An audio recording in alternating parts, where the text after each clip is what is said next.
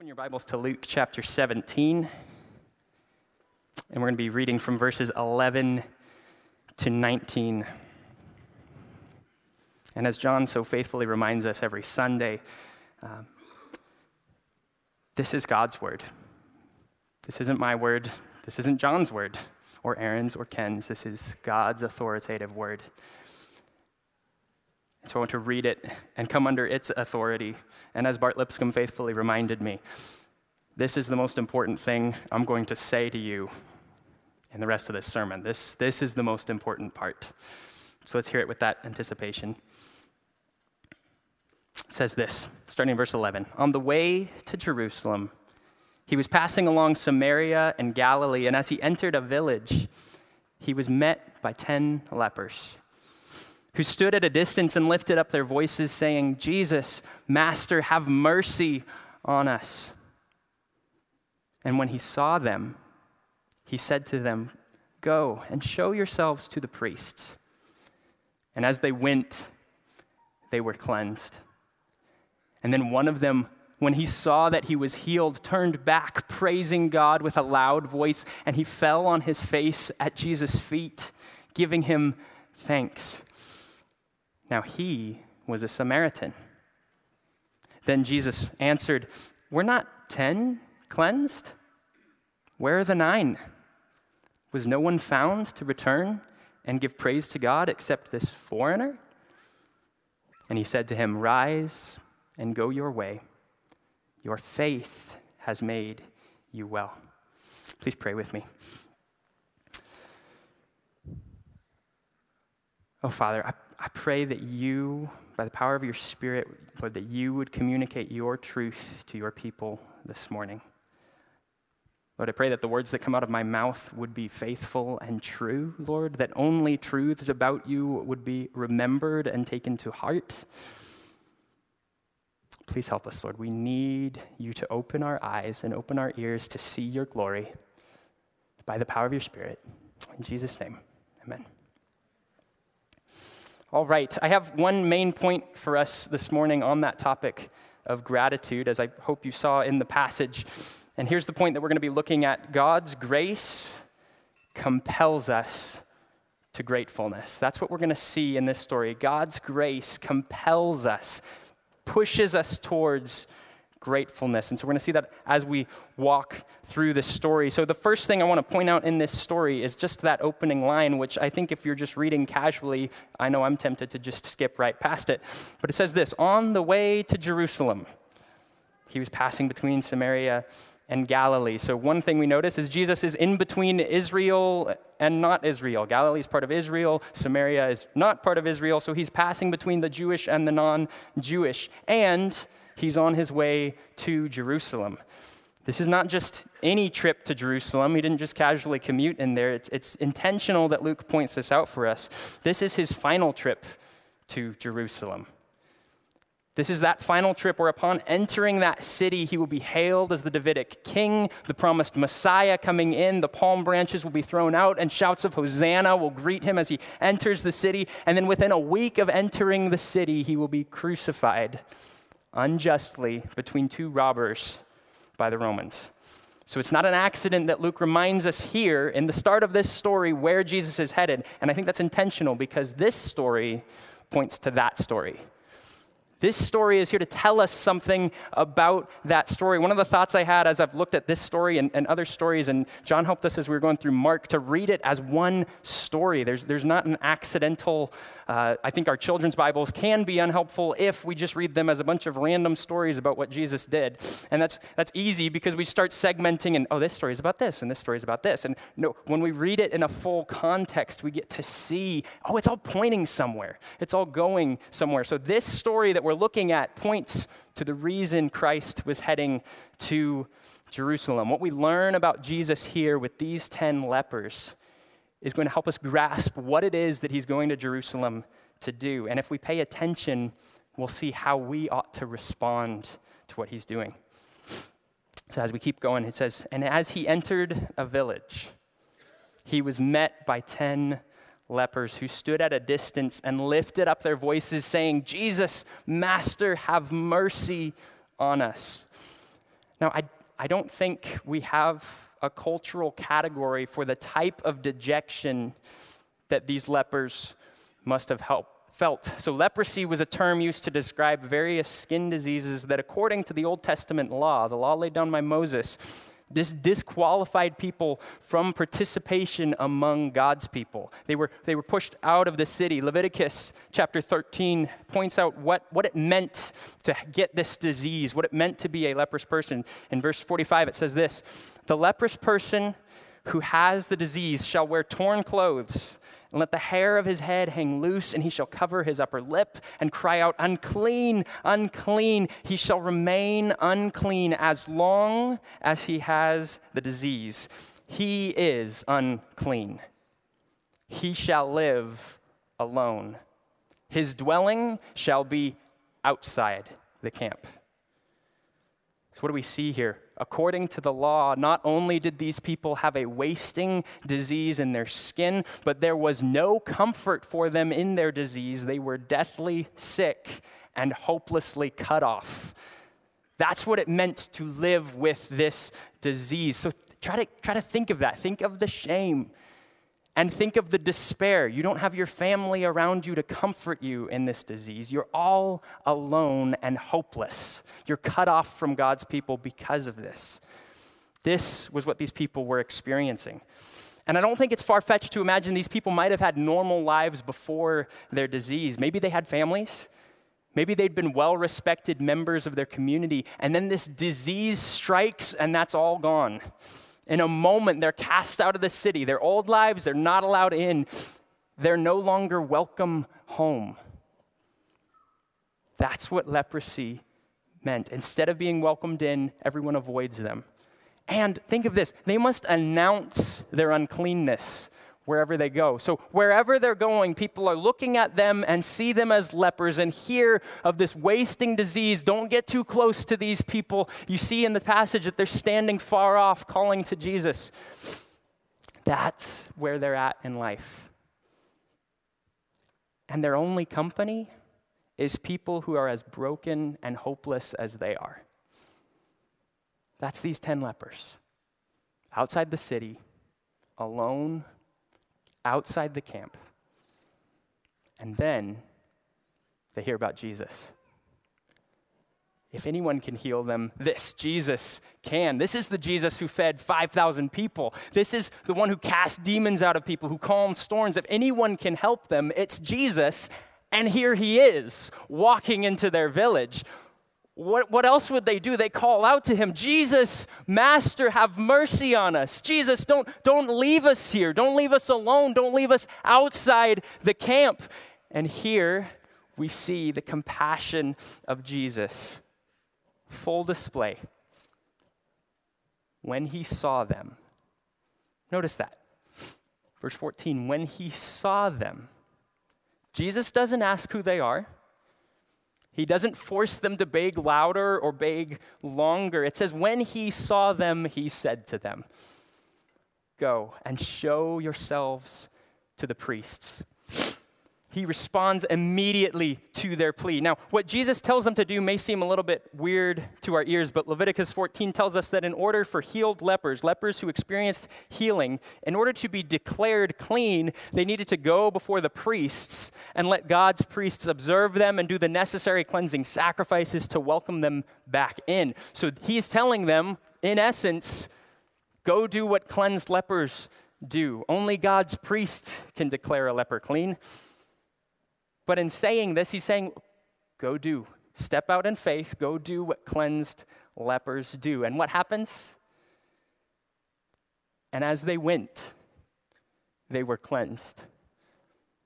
In an instant. This is miraculous. This is extraordinary. Don't leave this in the children's storybook Bible in a nice little cute cartoon story. These were 10 actual lepers, 10 actual people actually cut off from God's people, and they were actually healed in an instant.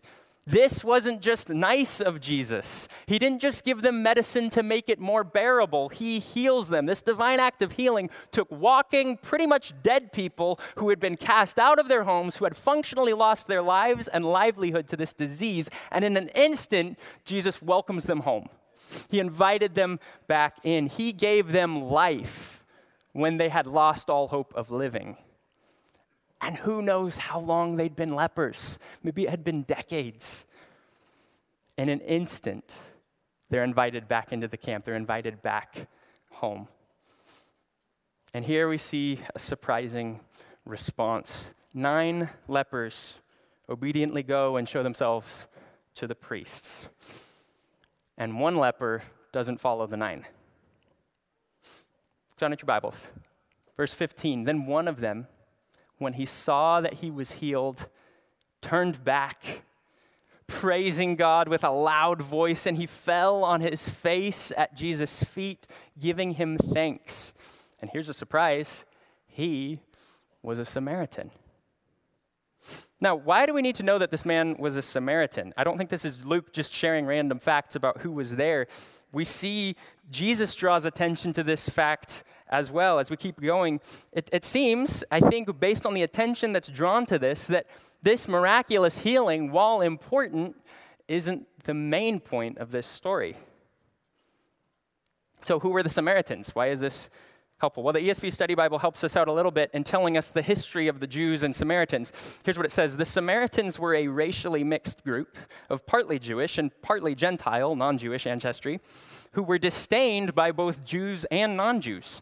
Tensions often ran high between Jews and Samaritans. Thus, Josephus recounts fighting between Jews and Samaritans during Claudius's reign in the 1st century AD being so intense that Roman soldiers were called in to pacify and even crucify many of the rebels. That was how intense this fighting was getting between the Jews and the Gentiles.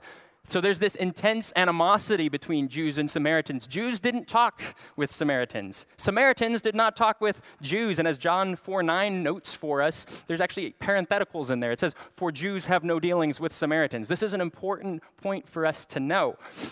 So there's this intense animosity between Jews and Samaritans, and yet here comes this Samaritan falling at the feet of a Jewish rabbi. We see Jesus himself drawing attention to this response in verse 17. He says, then Jesus answered, were not 10 cleansed? Where are the 9? Was no one found to return and give praise to God except this foreigner, except this Samaritan, this non-Jew? Now, I don't think this was a surprise to Jesus, so why does he draw attention to this fact? What's his point? What was different from this for this Samaritan that caused him to turn back when the other 9 went on? Well, this is, again, where I think children's storybook Bible thinking can be unhelpful, because if we read this story by itself, we do get the point of a grateful person who's miraculously healed, but we might miss some of the broader context of Luke 17 that I think in this case can be very helpful. So what's the context of this story? And it might surprise you because it surprised me. What comes right before this story? Right before this story, Luke recounts a very, in my opinion, odd parable told by Jesus. And Jesus is teaching his disciples, and he says this, starting in verse 7. Talking to his disciples, he says, will any one of you who has a servant plowing or keeping sheep say to him when he has come in from the field, come at once and recline at table? Will he not rather say to him, prepare supper for me and dress properly and serve me while I eat and drink, and afterward you will eat and drink? Does he thank his servant because he did what was commanded? So you also, when you have done all that you were commanded, say, we are unworthy servants. We have only done what was our duty.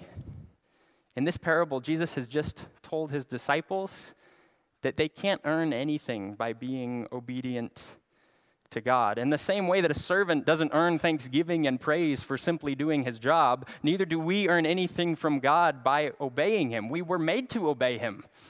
What's the best we can get from obeying God? Good job doing your job. That's what you were made to do. Obey the Lord. You were made to be holy as your God is holy. So how can we earn? We can't earn anything by obedience. So you also, when you have done all that you were commanded, say, we are unworthy servants. We have only done what was our duty. Now, why do I bring this up? How does this apply to these 10 lepers? How does this inform our understanding of this grateful Samaritan? Well, because Jesus recognizes Samaritan as someone unique among the lepers, and because of his command for them to show themselves to the priests, which is a tie to the Mosaic promise, I think we can assume the majority of these lepers were Jewish. And if the Jews were God's chosen people, perhaps the other 9 lepers were not surprised that Jesus healed them. You thought about that? He's the Jewish Messiah. Of course he's going to heal us. We're Jews. We're God's people. Are they grateful? Sure. But are they surprised? Probably not. Perhaps these 9 lepers assumed that Jesus would heal them, and therefore were not overly grateful when their assumption was correct. But whatever reason, the other 9, we don't get to hear what they're thinking. Whatever reason they had for not returning to Jesus, we can look at this one leper who did return, and I think get the point, because he's a Samaritan. Not only is he sick, he's an enemy of the Jews. He's an enemy of the Jews who has no claim upon the kindness of this Jewish rabbi. Not only is he a leper, a social outcast, but he's also aware that Jesus has no reason to heal him. This Samaritan has never done anything for Jesus, and he couldn't even claim Jewish shared heritage as a reason for Jesus to heal him. This Samaritan, here's the point, understood how much Jesus didn't owe him anything. And yet, Jesus healed him. In a moment, this Samaritan understood the weight of God's grace towards him. The one who was an enemy and desperately sick was healed and welcomed home. This Samaritan encountered the grace of God, and his response to God's grace, when he saw that he was healed, he turned back, praising God with a loud voice, and he fell on his face at Jesus' feet, giving him thanks. He's undone.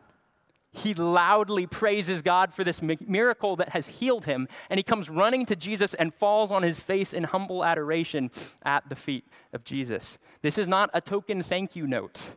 This is unabashed gratitude and worship. This Samaritan rightly understood what has just happened, and Jesus commends him for it.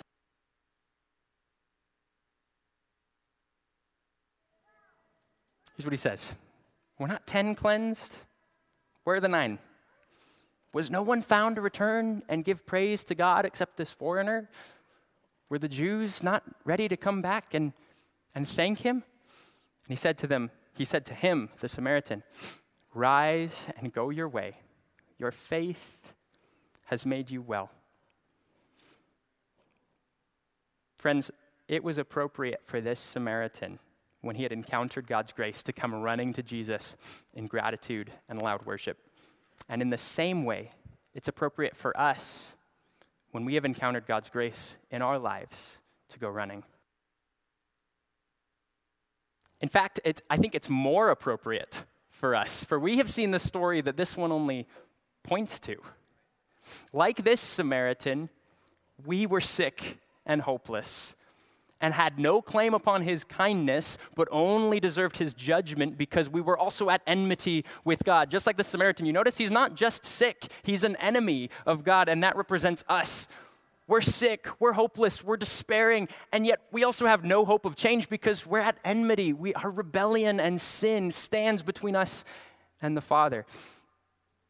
And in our deadly sickness and rebellion, Christ, when he saw us, healed us when we cried for mercy, not because of our righteousness, not because of anything that we had done, but because of his glorious compassion and grace. This story begins with Jesus on his way to Jerusalem, where he would die outside the city so that those outside could be brought in. This story points to the reason that Jesus was going to Jerusalem in the first place. He took our shame, our sin, our rebellion, and he placed it on himself so that as he died, so did our death. Because of Christ, we are healed from sin. Because of Christ, we are forgiven for our rebellion. Because of Christ, we can be welcomed home and invited into the family of God and given the perfection of Christ as our own.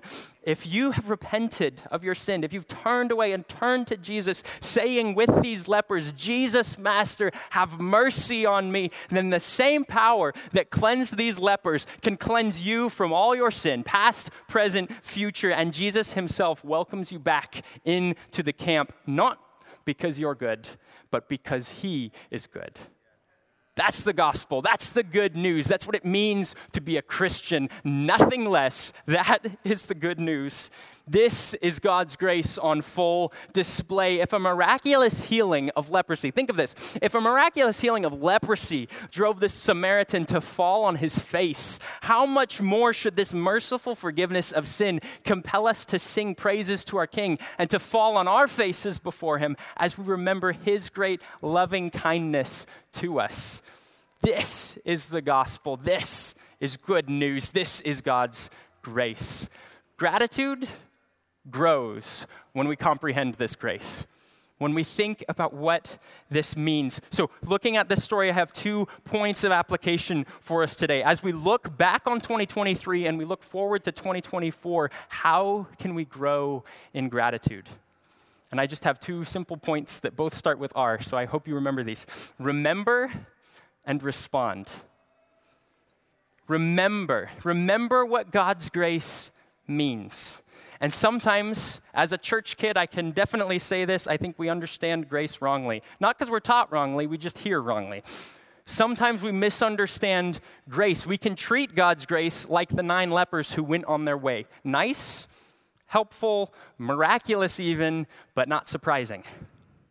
And I think we often assume that we're somehow entitled to the love of God. Maybe that's because we're American. Maybe that's because we grew up in a church. We feel entitled because we're here, and of course God loves me. That's God's job. He loves people. That's what he does.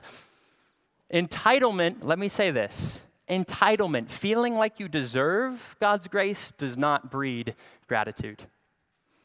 When we think that what we deserve is God's favor, we aren't grateful when we see it, but we grumble when we don't see it.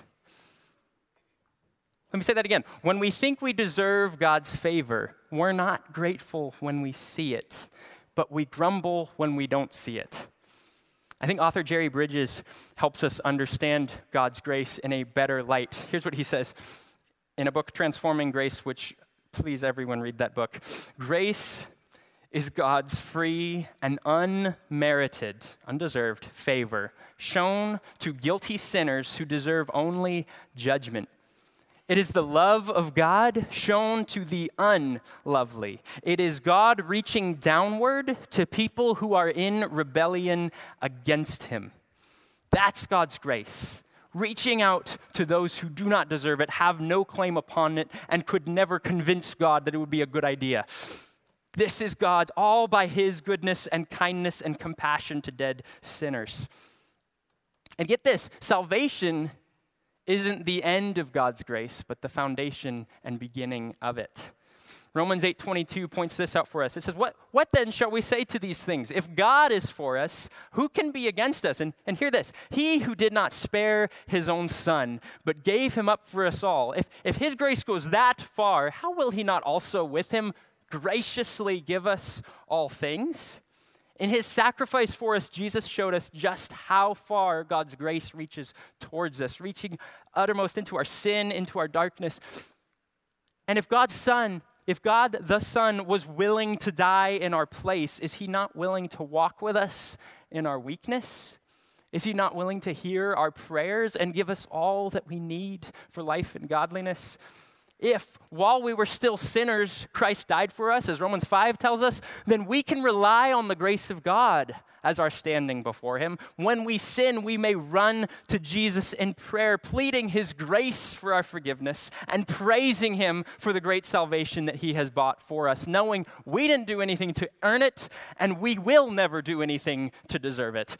An accurate comprehension and understanding of the grace of God compels our hearts towards gratitude, because an accurate understanding of God's grace confronts us both with our own sin and rebellion, but all the more with Christ's undeserved kindness and forgiveness towards us. C. J. Mahaney puts it this way in writing about the practice of gratitude. He says this, let each of us recognize every day that whatever grace we receive from God is so much more than we're worthy of, and indescribably better than the hell we all deserve.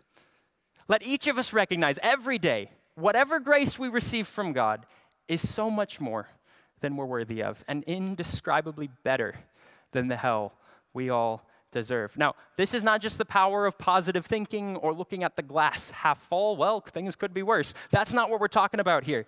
This is staring at the reality of your own sinfulness, but the ever greater reality of the good news that Jesus has paid for all your sins. Does that not compel us towards gratitude? No matter what comes our way, that compels us. As sinners, we deserve God's wrath, but in his kindness and love, our redemption was bought with Christ's blood. Come pain or sorrow, we still have a hope of eternal life in heaven. We still have the hope of the Holy Spirit indwelling us, the presence of God with us in our sufferings. Hebrews 13 says it this way, starting in verse 5, it says, "Keep your life free from the love of money and be content with what you have." Why? "For he has said, I will never leave you nor forsake you." So we can confidently say, "The Lord is my helper. I will not fear. What can man do to me?" This is the grace of God. If God is with us, who can be against us? Come pain, come sorrow, come sickness, whatever comes, we have this hope, and that spurs us on into gratitude to the Lord. This understanding of grace compels us toward gratitude, even in the midst of our greatest suffering. And my friends, we're in a world of suffering. Evil still happens. We live in a fallen world. The risen Christ has not come back and set everything right. But even in the midst of all the pain, all the sorrow that can come, this grace compels us to gratitude, even then. Are you suffering this morning? Do you feel the weight of living in a sin-scarred, fallen world? Let your mind dwell upon the grace of God. Dwell on the mercy of Christ Jesus. His grace gives you strength to continue in gratefulness as you think on his great kindness and love toward you, shown at the cross. But not only does grace compel gratefulness in the midst of sorrow, but it also multiplies gratefulness when we experience God's blessing. My friends, if we don't deserve salvation, what ought we to do with the extra blessings that God gives us beyond that? God's grace already reminds us we don't earn anything from him, and yet we see countless blessings entering our lives after salvation, joyful friendships, divine healings at times, and skilled physicians in others, even physical gifts like monetary savings and, dare I say, church properties. We didn't deserve that. We didn't earn that. We didn't work hard towards it. We don't deserve any of these things. We couldn't even earn our own salvation.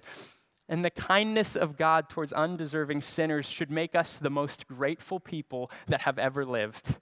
Gratefulness should mark our lives and be evident to those around us. The first way we can cultivate gratefulness is by remembering the grace of God in truth, not making up ways we earned it or deserved it. No, remembering the undeserved, unmerited favor of God towards us in Christ. Remember the grace of God. And secondly, respond appropriately to God's grace. Understanding God's grace is a call to action. Look at this Samaritan leper. He didn't just understand God's grace towards him. He could have just walked on with the nine and said, "Wow, God was so gracious to me," and just keep walking. He didn't. He responded to it. And we should too. We should desire to respond appropriately to the grace of God. And taking our cues from this leper, I think a good start for responding appropriately is just these two words that might make us uncomfortable: loud praise and grateful worship. Loud praise. Now, loud praise is highly appropriate for singing, but this kind of praise goes far beyond a Sunday morning worship service. Do you want people, here's the question, do you want people to hear you praising God? Do you want them to hear you? Loud praise, here's what it does. It invites others to join you in your worship. That's not just singing, that's in life. It's in all that you do. Does your life loudly proclaim the goodness of God? Do people look at you and see God's goodness upon you and your gratitude towards your Savior in everything that you do? An accurate understanding of God's grace. You can't just drum this up. You can't pretend to be grateful towards God. An accurate understanding of God's grace will drive our gratefulness, and our gratefulness should be directed towards our great Savior and King. Unlike generic, generalized greeting cards at Thanksgiving, we're not just randomly grateful to different people across the universe. We are grateful to our King specifically, and that should be loudly proclaimed because it invites others to see his goodness. Loud praise. And secondly, grateful worship. We see this leper fall on his face before Jesus, giving him thanks. My friends, when was the last time that gratitude to Jesus had you on your face before him? Whether physically or mentally, in whatever way you're able to, have you been floored by the grace of God? This amazing grace of God calls us to respond in grateful worship, in singing, and again, in action. Our gratitude, compelled by God's grace, leads us into loud praise and grateful worship. Jesus told this leper to rise and go your way. Your faith has made you well. And actually, that's a similar phrase to Mark 10:52, when Jesus heals a blind man and tells him the same thing. He says, Mark 10, go your way. Your faith has made you well. And what happens? And immediately he, the blind man, recovered his sight and followed him on the way. Rise and go your way. Blind man gets up and follows Jesus. Going your way, going on his way, doing what he would do, meant now following Jesus. Why would he go anywhere else? Why would he not want to be where his Savior was?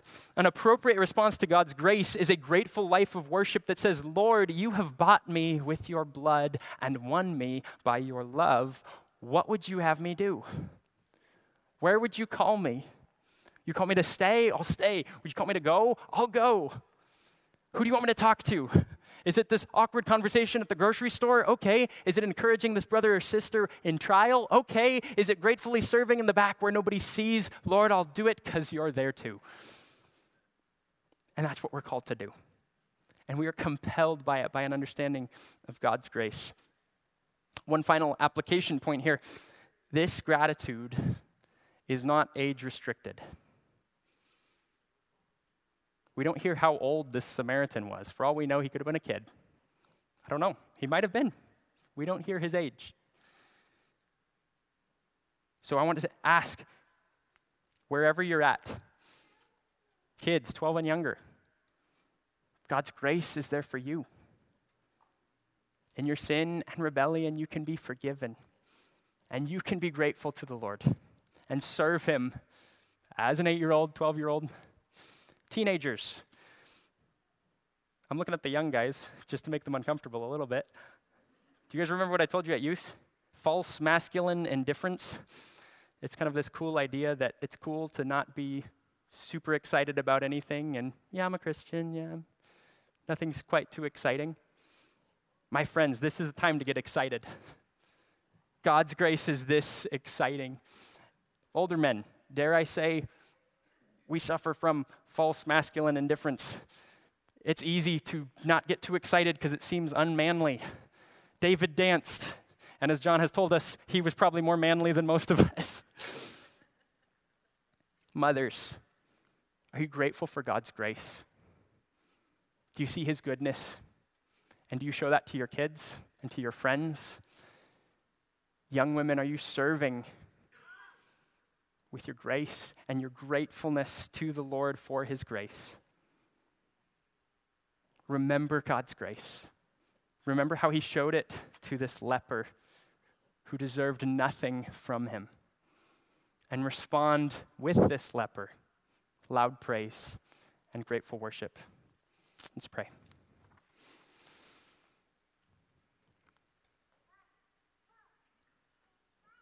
Lord Jesus, you are worthy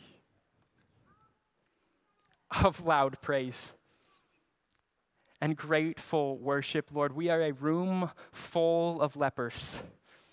Lord, we are a room full of people that were far from you, at enmity with you, and desperately sick and hopeless in our sin. And Lord Jesus, when you saw us, you had compassion on us. Not because of our goodness, but because of your great love. And so, Lord, I pray by the power of your Spirit, which you have promised to all who believe, Lord, I pray that by that Spirit, Lord, you would empower within us grateful hearts, gratitude, loud singing and praising, Lord, and lives that would go out from here honoring you, praising you loudly. It's all by your grace, all by your mercy and kindness. We love you, Lord. Receive our honor and praise. In Christ's name we pray.